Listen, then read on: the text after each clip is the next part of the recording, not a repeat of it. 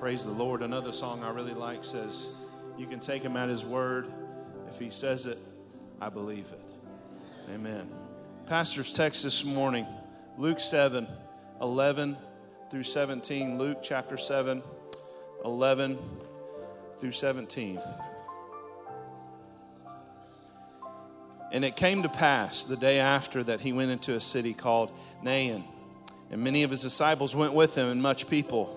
Now when he came nigh to the gate of the city, behold, there was a dead man carried out, the only son of his mother, and she was a widow. And much people of the city was with her. And when the Lord saw her, he had compassion on her, and he said unto her, weep not. And he came and touched the bier, and the bear stood, him stood still. And he said, young man, I say unto thee, arise. And he that was dead sat up, and he began to speak. And he delivered him to his mother. And there came a fear on all, and they glorified God, saying that a great prophet is risen up among us, and that God hath visited his people. And this rumor of him went forth throughout all Judea and throughout all the region round about. Lord Jesus, your presence is sweet in this place. And we take you at your word this morning. Help our pastor deliver your word to us, and let us receive it. And let it go forth and accomplish your will. In Jesus' name, amen. Praise the Lord. You may be seated this morning.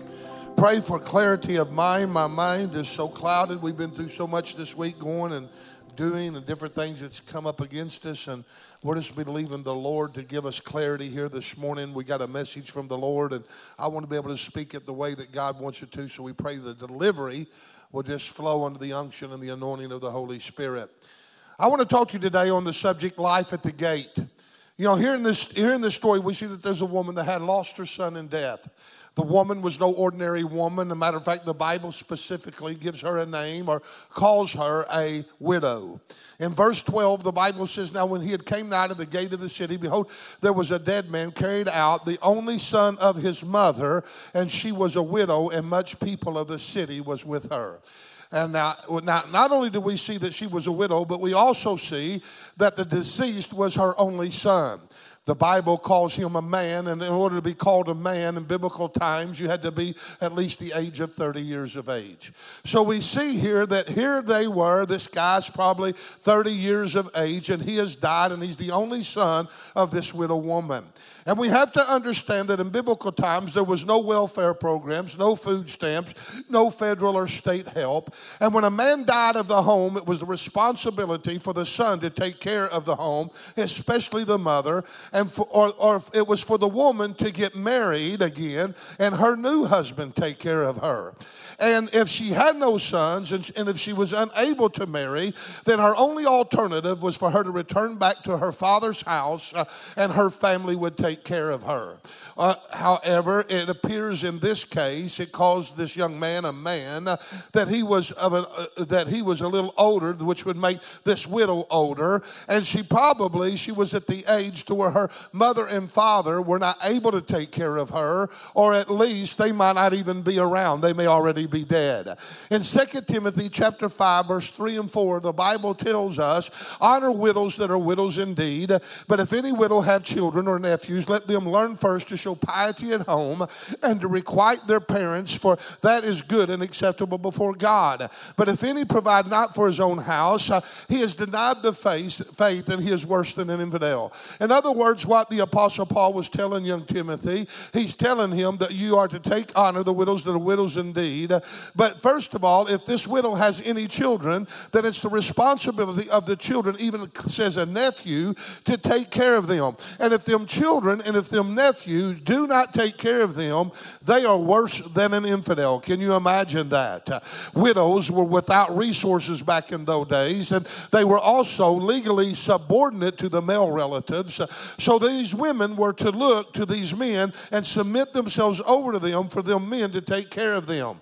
And when there was no relatives, when there was no children, then she and, and she was past the age to marry, then the Apostle Paul gave guidelines to the church uh, of how to take care of these widows that met certain stipulations and certain guidelines.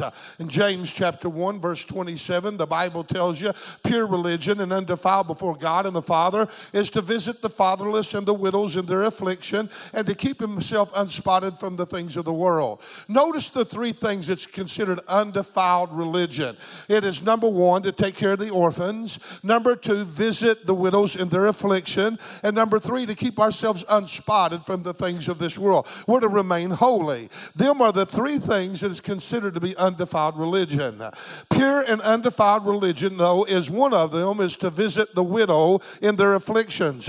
But there's guidelines in taking care of those widows, and it is found in the scripture in Second Timothy chapter five, verse nine through eleven. Let not a widow be taken in the number under three score years, which is sixty years, having been in the wife of one man, well reported of, of good works. She has brought up children. She has lodged strangers, and if she washed the saints' feet, if she's received the afflicted, if she's diligently followed every good work. But the younger widows refuse them, for when they have begun to wax wanting against Christ, they're going to marry. Now, that's kind of a hard statement, isn't it? The Apostle Paul says if there's a widow and uh, her husband dies, uh, if she's under the age of sixty years old, don't take care of her. He says, and the reason being is because she's young enough to go out here and find her a husband and get married, and then the husband is to take care of her. But if she's sixty years and older, then he says, you know, number one, he says she's got to have met these guidelines. She's going to have to be a godly woman. She's going to have to be the husband, uh, the wife of one man, the wife of one man. She's not into polygamy. She's also reported for good works. She's washed the saints' feet. She's done all of these criteria. But this begins to show us what kind of dilemma that this little widow woman was in within our text. Here, her only son is dead, and it appears that she is the age to where there are no parents, there is no relatives to take care of her, to help her, and she has lost her way of life, her living, and she's facing a hopeless situation. Her whole world come crumbling down with one with one little uh, happening in her life. When her son died, her whole life died. Everything around her began to cease in her mind. Can you imagine how she felt? So hurt, such grief, uh, and anguish of soul, so sad, weeping just over the death of her son alone. But that's not all that was upon her. Let's not forget the fact that uh, she also she, that this also caused her future to look bleak and dim and hopeless. Uh, And she was not only depleted emo- emotionally, but folks, this little lady was ruined financially. She just woke, w- went to bed one day with everything and woke up the next day with nothing. Have you ever been there? Has life ever tripped you up? Has life ever tricked you to the where you thought you had everything going for you, and just one circumstance come by and change everything just like that?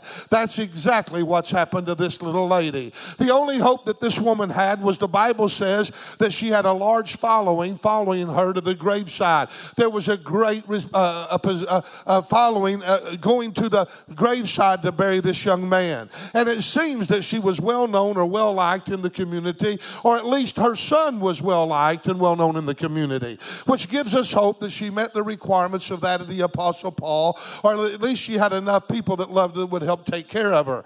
But this whole community felt the pain and the loss of this young man. Let me just stop right here and say something. Sometimes we really don't understand uh, how important we are and how much of an impact that we have within our community.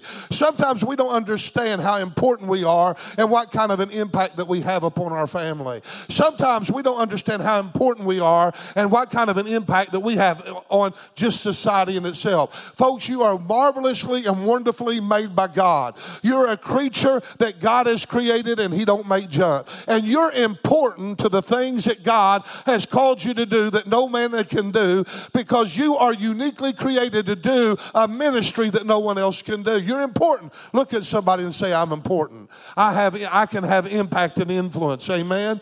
But here is this widow following the briar or the casket in the funeral procession. That was the word I was trying to come up with a while ago. And the, here they are going down the street of Nain where they lived. And all too often people had traveled that same city street that led to the gate, which would lead to the footpath that led to the cemetery that lied outside of the city. And the cemetery was full of buried dreams and dead visions and hopeful expectations of the people that were in that city. Do you know how many graves there probably were out there?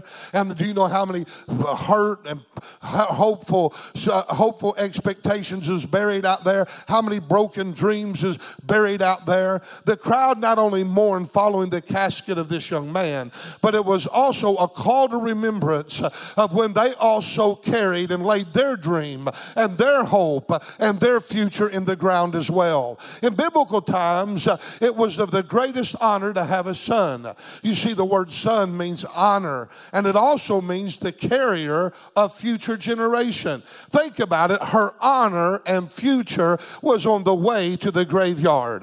Her family lineage was cut off, dead, only to be buried and never to be remembered again. This, the, the things her life was to bring forth and the legacy that she was to leave would be lost. It would be counted as nothing. And all too often, we see life being cut off too soon, dreams being crushed, hopes being vanished, and purpose being held back. It was a place of the end of her future. It was all nothing but nothing. Nothing but loss. This is where this little woman of Nain was at, a place of lostness. Let me ask this congregation, have you ever just felt lost? Have you just felt so incomplete that your life didn't mean anything? Does it just feel like times that God's a million miles away and he don't hear you and everything around you's falling apart? People don't respect you. How, how many's ever felt that way? Come on, there's a lot of us that's felt that way. But I want to remind everybody here that is facing what seems to be uncontrollable, unavoidable, unstopping, unstoppable circumstances. And I just feel like this is a rhema word from the Lord. I believe God gave me this with all of my heart. And I believe it's a picture of where some of you are at. And God's here just to speak a word in season for you. Let me remind you, it's not over till it's over. And it's not finished until it's fulfilled. It's not done even though it seems dead. And it's still blessed. Though it's the, the, even though it may be on the way to burial. I tell you, it's blessed until it's buried. I'm here to tell somebody, don't give up on your dream. I'm here to tell somebody, it may look bleak, it may look dark, it may look dead, it may look like it ain't good for nothing but burial. It may even have the burial clothes upon it. It may even be in the funeral possession. But don't give up, honey. Don't count God out. He's a God of a midnight hour. He's a God that comes in just at the right time. I'm here to tell somebody, don't give up on your dream. It's not over. Ah, somebody stand up and give God praise. Well, glory, somebody's getting it. Somebody's getting it. Ah. Hey, Parabohoshe. Hallelujah. Man, I'm about to have me a running fit right here. Because I'm tired of the devil rubbing stuff in the face of God's people and say, you're done. You're finished. Come on, it ain't over, Bubba. It ain't over. I say it's not over. I want us to see the prophetic uniqueness and the prophetic picture that is hidden within this story. Here in this story, we have two only sons. Two huge crowds, two different atmospheres. I want to ask you, which atmosphere do you want to be in today? Jesus was the only begotten Son of God, and the widow's son was her only son. Both of these two sons had a crowd. The one was a crowd of sadness, and the other was a crowd of exuberant joy. Jesus, the only Son of God, would die, but be resurrected, never to die again. While the widow's son would be resurrected, but die again and be resurrected again. Both of these sons were on a journey. The one was on a journey to a city called Nain, and the other to a graveyard as a corpse. As the Son of God, he was on a mission, and he had a purpose to go to Nain. Remember, Jesus knows all about you. Here he sees your sorrows, he knows your plans, he also, he, but he also has plans to meet you at the gate where the enemy's trying to check you out. Can I have an amen? Can I tell you, he's about to cancel uh, some of the spoken words that's been spoken over your life. Them people that have spoken those curses over your life, and they've called you stupid, and they've called you ignorant, and they've called you no good. I want to tell you, there's the Son of God coming by to cancel out the things that's been spoken over your life. Can I have an amen? I want to tell you, he's also there to, he's also there to trip the snare before you reach it, so that the snare can't put you in bondage and enslave you. And can I tell you, he's also there to cancel the assignment and the plans that the enemy has against you. I'm here to tell you that my God is at work in this service right now. That my God is out to protect his people. And the enemy's trying to tear, take you out. He's trying to snare you. He's trying to get you to the gate, to, to take you out of the city and place you in a grave. But I want to tell you, our God's got different plans. Our God's got a different purpose. And our God's going to see us through. And I'm here to tell you this morning that it's time for you to rise up and believe that the Son of the living God is on our side, and he's not against us, and he's here to help us in our time of trouble. Can I have an amen? Hallelujah. Jesus knows how to show up at the right times, even though he's been accused of being late before. Martha and Mary says, if you'd only been here four days earlier, my brother would have lived. And Jesus says, oh, he's going to rise again. Oh, we know he is in the, near, in the future, in the last day, at the last trump, when the trump. No, you don't understand, Martha. Oh, you don't understand, Mary. I am the resurrection and the life. He that believeth in me, though he were dead, yet shall he live. Can I have an amen? And he proved to who he was by raising Lazarus from the dead.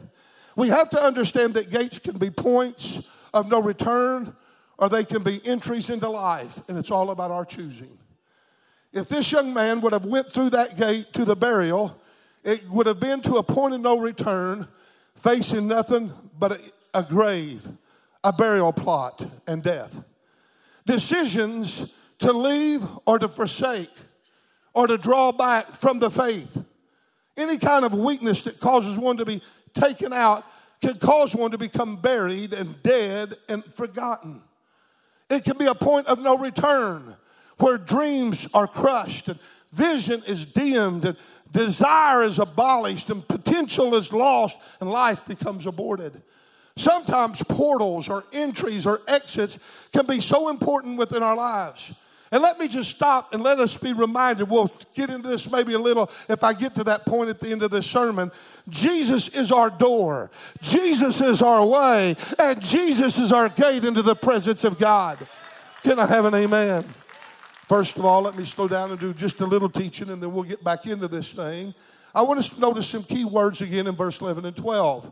And it came to pass the day after that he went into a city called Nain, and many of the disciples went with him, and much people. Now when he had came nigh to the gate of the city, behold, there was a dead man carried out, the only one of his mother, and she was a widow, and much people of the city was with her. Now here is Jesus and his disciples, along with a great crowd of people, arriving at Capernaum, arriving from Capernaum, excuse me. As Jesus and those that followed him came to this city of Nain, they started to enter into the gate, and they ran into this funeral procession. Notice the point of contact and the place of Jesus' visitation, which would be known in our day as Jesus' manifestation. It was at the city gate. Let's talk about gates just for a few moments. In two Kings four and one, the prophet Elisha prophesied that there would be food at the gate of Samaria in spite of the most terrible drought that's ever hit planet Earth. In Acts chapter three, verse one, we find a paralyzed man at the temple's gate. And Peter says to him, as he looks upon Peter and John, expecting to receive something from him, Peter says, silver and gold have I none, but such as I have I give unto thee in the name of Jesus Christ of Nazareth, rise up and walk. And the Bible says that the lame took up his bed, he went leaping and jumping and praising and magnifying God into the temple. We have to understand that gates are points of exit or entry. It's a place of leaving or entering. It can be a place of death or blessing. Gates are places of transition, decision, and they determine our destiny and which path that we choose and which path that we're going to go. In the Bible times, when cities had a wall around them, the gate was the focal point of that city, and every one of the cities. It was not only the commonplace of much traffic and trade and attention, but it was the point or the por- portal of access. The only way into that city was through those gates, and the only way out was through those gates. The walls represented a place of security, refuge, safety, protection, and life. To be inside the city was symbolic of life. It was symbolic of peace and serenity and hope. And the meaning of the city called Nain, the word Nain means pleasantness, lovely, beautiful, or green pastures. What did the Lord tell us in Psalms twenty-three? The Lord is my shepherd, and I shall not want. He maketh me to lie down in green pastures.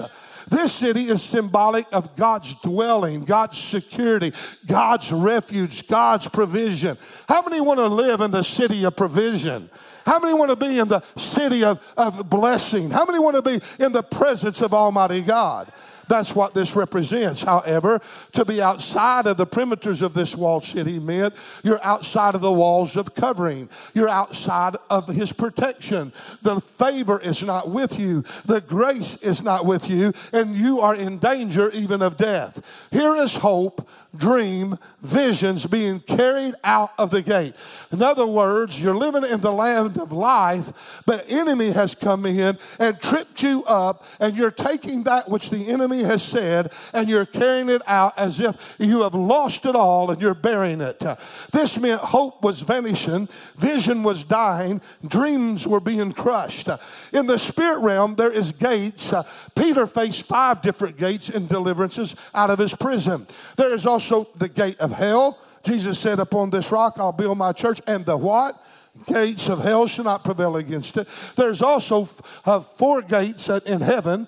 And uh, uh, there's three, uh, twelve gates in heaven, three on the east, three on the north, three in the south, three in the, the west. Uh, however, the gate of this city served as a portal. It was a door and entranceway. Now you say, what are you saying all this? Hang on. It was an opening to the outside world, or it was an entrance into the inside world of the city of life and refuge. Every day that we live, you and I live with a choice. Do I stay in the under the umbrella of God's security, or do I walk out of the gate outside of the realm of favor? That is our choice. Can I have an amen? We all have that choice. But it was the city gate that Jesus runs into this funeral possession. Long before the widow ever left home with a crowd following her, let me tell you, there will always be crowds that will follow you around in your dilemmas. I want to talk to you right here for a minute. There will always be grievers join in and gravitate to your bad news and agree with your frame of mind and cause you to doubt. Jesus, when he gets to the house of Jairus, where Jairus' daughter was dead, they were having mourners there mourning and weeping, saying she's dead. But before Jesus could ever raise her from the dead, he had to get rid of the mourners out of the house. Come on, somebody. I want to tell you that sometimes you got to make a choice to get away from mourners. Sometimes you don't need people to agree with your set of circumstance. Come on. Sometimes you need a friend that will tell you like it is. Sometimes you need a friend that will look at you and say, would you quit thinking negative? Would you quit thinking stupid? Come on, somebody. Sometimes you need a little bit of a rebuke and a correction in the way that you're thinking. There will always be those that will give you attention and give you pity and jump on your bandwagon of how bad that you've got it. And they'll cheer you on on your negative speech on Facebook. And they'll respond to your carnal tweets on Twitter. And they'll back you up and they'll say all kinds of things. And you'll get the attention you want if you'll get negative enough. There's always people that fall around negativity. They will support you on your way to your gate. Flies will always gravitate to stink and rot and the things that's dead. They will come into agreement with your loss and focus on your ruin and comfort you to embrace the death of your own vision and your own life and your own son and your own blessings. Come on, I'm preaching now. And they will curse your life with you and cause you to destroy your own dreams and your own goals and your own desires and your own potential. I remember I was watching Andy Griffin some time ago, and he went over to the drugstore to get a little bit of salve because Barney had barely nipped his finger. And while they were there, Aunt B and the, and the town gossip woman was there. And he asked the clerk, I need a little bit of salve. Well, are you sick, Andy? Are you hurt, Andy? No, Barney nipped his finger, da-da-da-da. And when they left, the old lady looks up with us. I think there's more to meet the eye. And before he even got over with the salve, them two old ladies had Barney dead all over that town. To the point gossip went so fast that the hearse pulled up to get the body of Barney from the courthouse. And the Barney has to run off the undertaker. And all too often you can come to the house of God and start speaking a negative word even in the house of God, and people will jump on your bandwagon.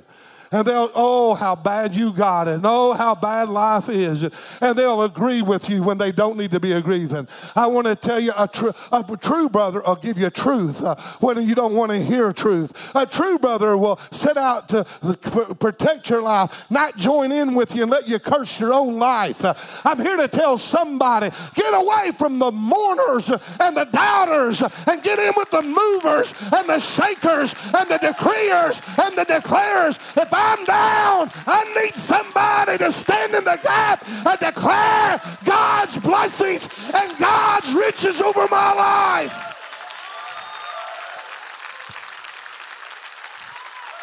Hey!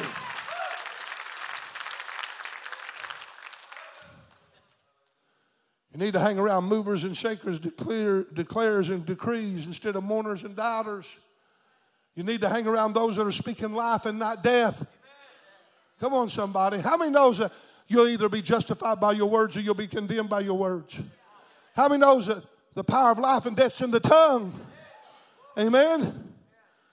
You need to hang around those that speak faith and not doubt. You need to hang around the spiritual and not the carnal. The carnal mind's at enmity with God. It's not subject to the laws of God, neither indeed can be. Can I have an amen? And the carnal mind brings forth death. The adversary will always set up people that will push his agenda, try to get you to go outside your gate all the way to the cemetery. So there you can bury your dream, bury your future. But long before the widow left her home, with this crowd following her for the funeral, Jesus had already left Capernaum, headed to the city. Can I tell somebody? Help's on the way. You're headed for the You're headed for the darkest day of your life. But I want to tell you, light's headed your way. Can I have an amen? Help's on the way. Though it seems he's afar off, yeah, he's nigh to them that call upon his name. Can I have an amen? Jesus must have known what he would run into at that gate before he ever left Capernaum. And he left Capernaum on time to be at that gate of the city of Nain to stop a boy from going outside of that gate, a boy that, to stop a boy, a dream, a future from being carried outside of the city and buried and lost. Long before the widow reached the gate with the funeral possession, Jesus knew he needed to leave Capernaum early so that he could reach that widow before they reached the gate. He had to beat them there. Jesus knew that he had to stop the boy from being carried outside of the gate. Why? Because Jesus went outside of the gate, and it was there that he was crucified on Calvary and died. Jesus fulfilled his purpose, became man's curse on the tree, on the cross. And by going outside of the gate, he destroyed that curse that's upon man. While the adversary and the crowd say, you're through, you're done, it's over, it's finished. You might as well face the facts. You'll never, ever be any good in it again. Yet Jesus says, it is finished. Amen. I'm the resurrection. I'm the life. He that believeth in me, though he were dead. Man doesn't have to enter into the portal of entry to the way of death, doom, and gloom, and despair. Why? Jesus has done went and done that for us. He went outside of the gate. He died in our place. We don't have to go there. Man does not have to go outside the gate of God's favor for his life. The timing of Jesus was so, so important, and it was no accident or coincidence, but it was one of divine essence. Timing was the essence, and Jesus had this young boy and widow on his mind. Aren't you glad that Jesus has you on his mind? Am I preaching all right this morning? And remember, Jesus knows about you. He sees your sorrows. He knows your plans, your dreams, your hopes, your desires, your ambitions. He knows everything about you, and he sees them from afar off. Jesus plans to meet you at your gate that the enemy has set up for you to exit to destroy your life. Some of you are teetering right now on exiting from the faith or staying in the faith. You're right there at that crucial moment. God told me this. This is a rhema word. Some of you have got dilemmas that just seem like, I'm about to bury my dreams. Everything's collapsing. Everything's done. Nothing seems to be happening. Your gate of exit will turn into an entry, though, a breakthrough before this service is over. And it's going to turn into a. Uh, it's going to turn into an entry, a breakthrough that you thought could never happen. The place that you thought that you were going to lose is exactly where he plans to give it all back to you. You say, well, why does he always wait to the last minute? Because he gets more glory that way. And he shows you that it isn't man that does it. It's God that comes through on your behalf. Can I have an amen? You know, no matter what went wrong in your life, he's able to make it right. You may think your crisis is worse than anything before, but even death cannot even stop him or even make sway him or threaten him. All power of heaven and earth is given to him. Let him touch whatever looks and appears that, to be dead. And let him send you back home with a song in your heart that you thought you would never be able to sing again. I'm here to tell someone life is waiting, uh, at the, life is waiting for you at the gate. Amen. It was approximately between eighteen to twenty-five miles. Different commentaries say different things from Capernaum to Nain. So this meant that at an average of a walking speed that Jesus had to leave anywhere from six to eight hours early to walk the different diff, distance to Nain. Jesus had also had a huge crowd following him. And I like this. Here's where two crowds are about to clash together. I love it. Here's a woman that's got all this bad negativity around her, cursing her dream, casting doubt, mourning with her, jumping on the bandwagon of her, of her torn emotions. Come on. Meaning well, maybe, but on the flip side of the coin, they gave in to the process of death. But here comes Jesus with a bunch of followers that's praisers. And these mourners are about to get in contact with a bunch of praisers. Come on, somebody. Well, what are they praising about? They just come from a raising of the dead. And they're about to see another one. Can I have an amen? And I don't know why I'm, I'm doing this, but I, I know there are people in here that don't feel like they're spiritual right now. They don't feel like they got any faith in them whatsoever. But those of you that do, can you show how many's on their side? Could you just stand up and begin to rejoice in the Lord? Yeah! Yeah! There's some praises in the house.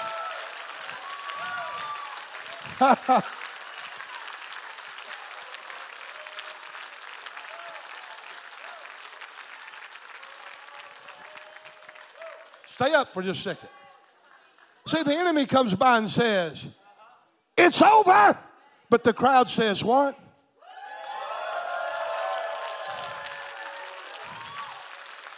The enemy comes by and says, you're done, you're finished. But what, what, what does the praiser say?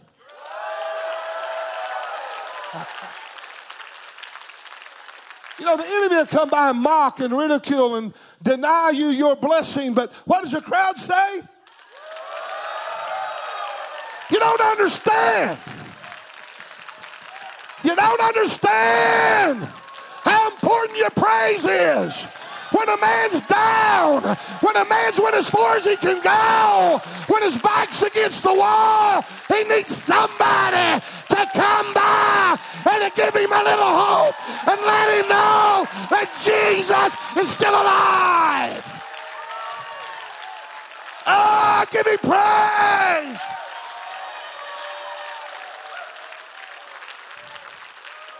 Hallelujah. Give me some praisers. You may be seated.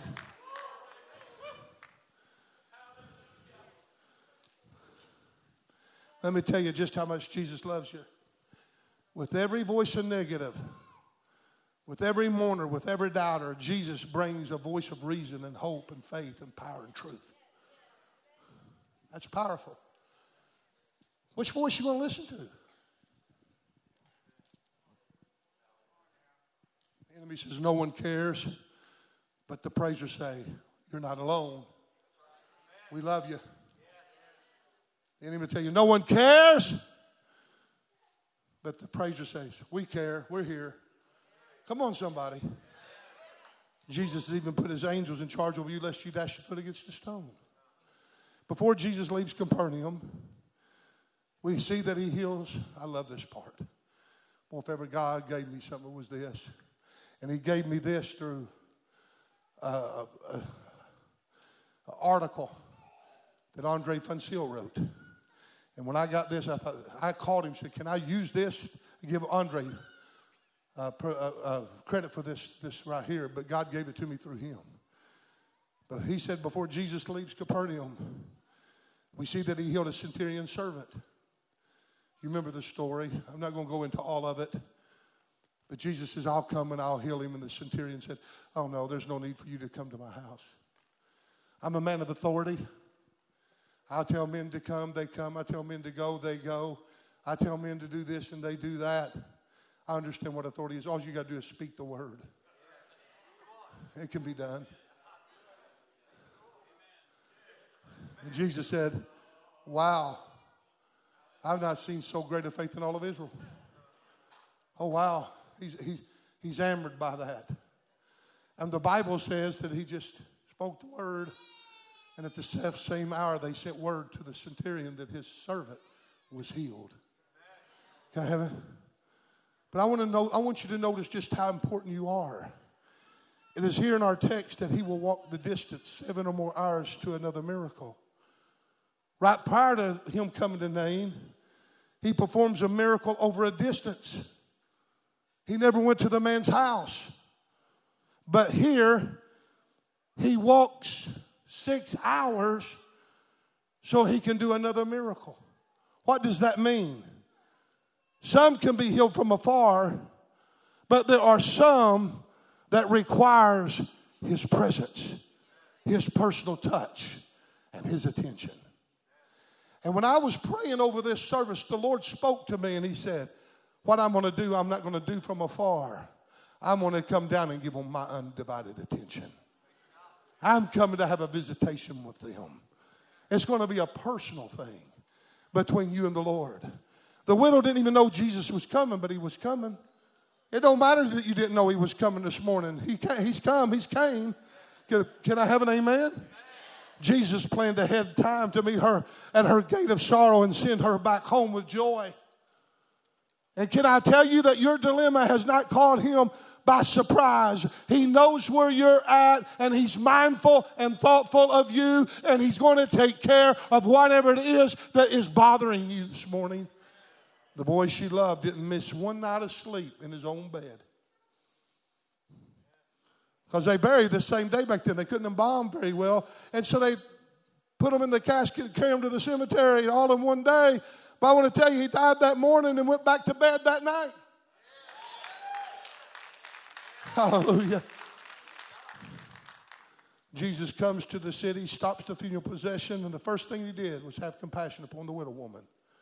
The first order that was to do was to comfort her. Then he put his hands on the briar, and the boy's body set up. And then Jesus said, young man, I say unto you, arise. And the Bible says that he that was dead set up and began to speak. And he took him by the hand, walked him over, and presented her son back to the mother. You, now, let me ask you a question.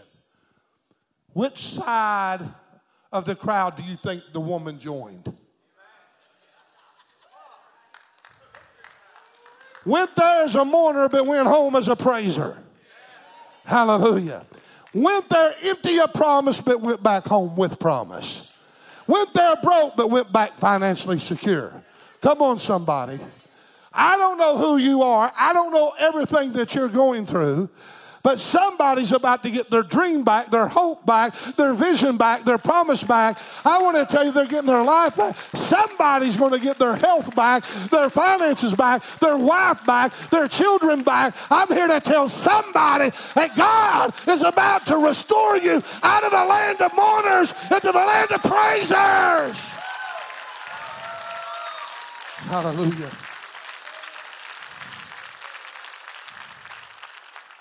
I feel like the Lord's saying, I'm coming your way, and many of you don't even know it. I hear Jesus saying, I'm coming to your gate. Say that, I'm coming to your gate. It may seem like life is over, it's finished, it's done, but I'm here to tell you, Jesus is stopping the funeral procession today. You're planning for losing and saying goodbye, but it's not going to happen. Your future is secure in him. Sadness is about to turn into joy in this room. Dead things are about to come alive. Are you listening to me again? Jesus is already planning to meet you unexpectedly. He set you up for this moment. Why? Because listen to what the last verse says. There came fear on all that they, and all they, and there came fear on all, and they glorified God, saying, God has visited his people, and that this testimony of him went throughout all Judea and all through the region around about. What is God doing? God's about to turn your test into a testimony. God's about to get glory about what you're doing, and revival's about to spark out because of you. Can I have an amen? Let me tell you how much God loves you. Can I get real with you just for a few moments, and I'll close. I had a friend when I was growing up. His name was Ernie Parks. Ernie was a year or two older than I was. Lived in a very, very, very poor home with a bunch of kids. I don't know how many there was. There's, I could start naming them. There's a bunch of them. Two boys and a slew of girls. And uh, Jeff Clark, many of you know him, one of the great preachers that's preached behind our pulpit before. He's married to one of them, Tanya. She was the youngest one. All I remember around about Tanya, she's about a year and a half, two years old, and they were always going to the store and hanging around town, and they'd just drag that little girl everywhere they go, but you couldn't keep clothes on that little girl. As naked as a jaybird. My mom and half the ladies in town would put clothes on her, and they go home for a little bit. When they come back, no more clothes. And there's a slew of them, and they were poor. My mom and dad took interest in them and tried to help them as much as they could. And me and Ernie were friends, and then we... Out of high school, we, you know, he quit high school, if I remember correctly, never finished. And, you know, we just grew apart, and he left Dudley, and I never even knew where he went. Hadn't heard from him for thirty-some years. Maybe at the time, almost thirty, twenty-some years, late, about twenty-eight, twenty-nine years before he called. One night about twelve thirty, one o'clock at night, my phone rang at the house, and when that rings that late, I'm, uh-oh, what's wrong? I grabbed the phone and said, hello. He said, Kent? I said, yes. He said, this is Ernie Parks. I said, Ernie, what in the world are you doing? Where are you at? He started telling me where he's at. He's in Saint Louis. He was married, and he was telling him about some problems he was having. He said, I don't know what it is, but, man, I just had to call you. I'm sorry for calling so late, but, man, I kept hearing a voice, call Kent, call Kent, call Kent. He said, I couldn't get away from it. I looked your phone number up, and there it was. And he said, I said, well, I, I was sitting there, didn't know what to say or nothing. I said, well, then it dawned on me. This is a Samuel moment. God's speaking to that man. I said, Ernie, are you a Christian? Have you given your life to the Lord? Well, you know, he did earlier, I knew. We, we, we grew up in the earlier part of the church together. He said, well, I pray. I said, that ain't what I asked you. I didn't ask you if you prayed. I didn't ask you if you go to church. I didn't ask you anything. I asked you, is Jesus your Lord and Savior of your life? He said, well, I, I hope so. And I said, no, this ain't a hope so. It's a no-so religion. I said, I want you to know without a shadow of a doubt before you hang up off this tonight, you've called because God set you up, and you're going to get saved tonight. And we talked, and Ernie gave his life to the Lord, and you wouldn't believe how the transition took place over that phone, even in his speech and his in his voice. Oh, he's so excited. It feels like the old days, Ken. He's crying, thank you, thank you, thank you. And then he hung up. My mother Came to church the next day. It was on a Saturday night. And I said, Mom, you'll never know who I heard from. She said, who? I said, Ernie Parks. Well, he called me too, way up in the night last night. I said, he did? Yeah, and he just said, Glenda, I don't know why I'm calling you, but I wanted to tell you that I'm very, very thankful for all that you and Bill done for me in my life. Mom and Dad would always give him money for food at school. They'd buy him shoes. They'd buy him clothes. They'd make sure he was taken care of.